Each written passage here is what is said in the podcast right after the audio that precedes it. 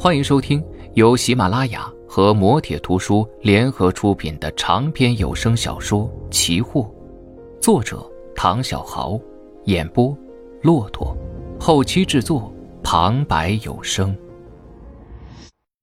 第五百六十集，连九奇示意托尔烈不要过来，同时对安谷说道：“我已经没有任何的耐心了，你再不说，就会影响到我接下来的判断，或许。”还会害死我们，所以为了保命，我会在十五秒之后扣下扳机。之所以多给你五秒，不是因为我慈悲，而是因为我只想给你五秒留下遗言。所以，从我计时开始，你可要想好了。说完，连九七按下了手表上的秒表，也不看安谷，而是把枪口直接顶在了他的脑门上。安谷看着那只左轮手枪，又看了一眼一脸冰冷的连九奇，他感觉这个人不是在开玩笑。他又试探性的扭头看了一下托尔烈，满眼都是求助。可是托尔烈只是冲他摇了摇头，竟然也朝他举起了手中的弩弓。时间到，连九奇站起身来，把枪对准安谷。我当时在这里遇到一个登山客，一个年龄有些大的登山客。安谷突然说道：“是他救了我，否则我死定了。”他还告诉我，他不是第一次来这里，所以知道路线，知道什么地方危险，什么地方安全。连九奇并没有放下枪，这么说，你所有的知识都是这个人教的？你跟着他回到了中国，这个人是个烛火师吧？安谷点点头。他叫什么名字？他说自己叫伍子安，来自中国西安。连九奇浑身一震，什么？武自安？你跟着他去了中国什么地方？西安吗？不，北京。连九奇猛地意识到了什么，你描述一下这个人，详详细细的描述一下。等安谷描述完之后，连九奇放下了枪，浑身颤抖着，慢慢坐下。救你的那个人不是武自安，他叫钱修业。可是他告诉我，他叫伍兹安呐，就是卢迪提到的那个伍兹安，他是库斯克公司的人，这就是为什么在那个山洞中你们提到伍兹安的时候，我一个字也没说。不，他叫钱修业。你当时进山的时候遇到他之后，又发生了什么？托尔烈也靠了过来，仔细的听着。我当时不懂汉语，只是从他的手势中判断出，他说自己要进山。又问我，我就把自己的事情大概说了一遍，但是他没有全部听懂，非常的疑惑。不过很快他就问我愿不愿意跟他离开，到外面去看一看。于是你就同意了。我当时一心想离开那个充满屈辱的部落，所以我答应了，拜他做了老师，一直跟他学习了十来年。后来他安排我回蒙古，叫我等着，告诉我很快就会有人找上我。他说的没错。没过多久，唐倩柔就找上了门，和他说的一模一样。托尔烈在旁边问道：“唐倩柔怎么知道你的？”按照唐倩柔的说法，他是从某渠道得到的消息，知道这有一个金雕部落的俗化者，还去中国学习过。他没有怀疑我什么，因为我给他的那些关于阿尔泰的消息都是真的，每一个字都是真的，都是我所知道的。可是，这里边有呼韩城，还有关于我们祖辈之间的秘密。如果不是我师傅，我也不知道。我发誓，我真的不知道。连九奇问道：“他让你做什么呢？你自己有什么打算？”他让我跟着考古队就可以随机应变，但是如果发现考古队打退堂鼓想回去，我必须想办法把他们留下，让他们继续前进。那你自己有什么打算？你在钱修业身边那么久，不可能对四季山没有自己的研究。你在那边想找什么？安谷迟疑了许久，才说道：“我，我，我也是烛火师，我也想找奇门呐。”说完，安谷脱下衣服给连九奇看纹在胸口上的那个手掌。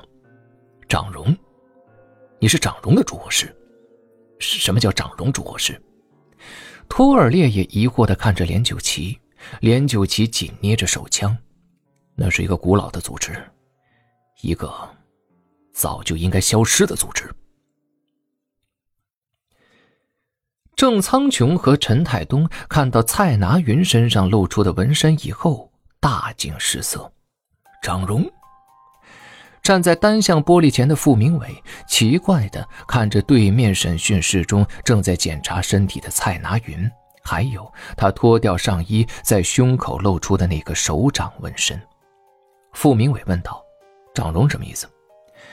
陈太东咬着自己的指甲，显得非常紧张。字面意思上是统帅军队，但是我们这一行内，长荣烛火师是早就消失的一个组织，也是一个烛火师都不认可、曾经联手剿灭过的邪恶组织。郑苍穹惊讶的说道：“我总算知道为什么唐思荣他们要做铁衣服这些东西了，这不是没有原因的。”傅明伟见两个人这么紧张，连忙问道。说清楚，到底怎么回事？北宋时期的方腊军，你应该知道吧？郑苍穹转向傅明伟问道。就在此时，陈太东突然朝后退了一步。我知道为什么钱修业要找奇门了。为什么他要去呼韩城了？他真的是去找先知的。郑苍穹也浑身一震，问陈太东：“你想到了什么？”陈太东看着单面玻璃镜对面的蔡拿云，你还记得方腊起义军信奉的是什么吗？明教，也就是摩尼教。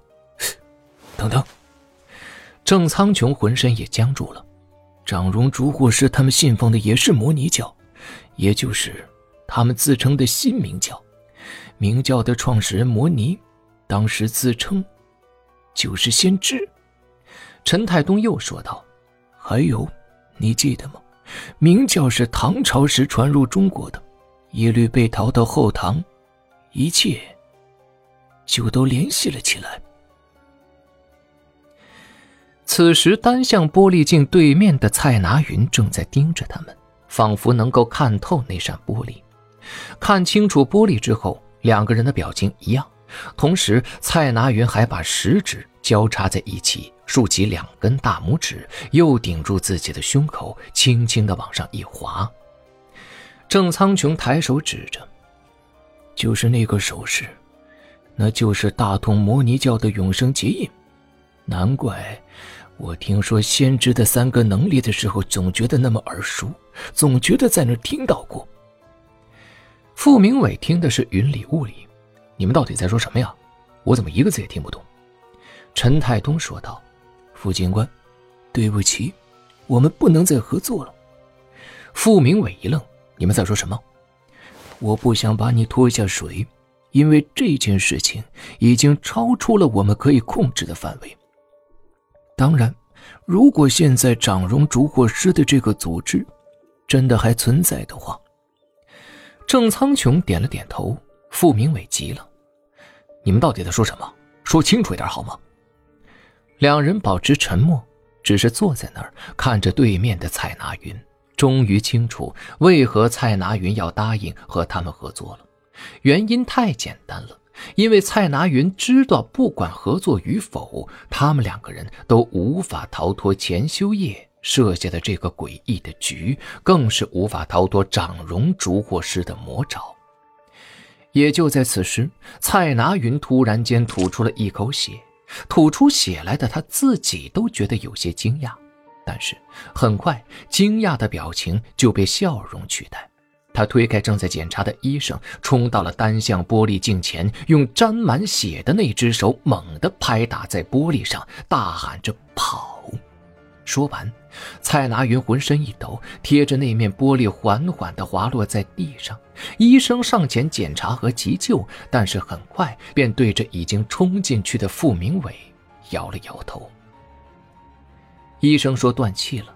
傅明伟大喊：“给我救活他！不管你想什么办法，都得救活，马上送去急救。”医生无奈。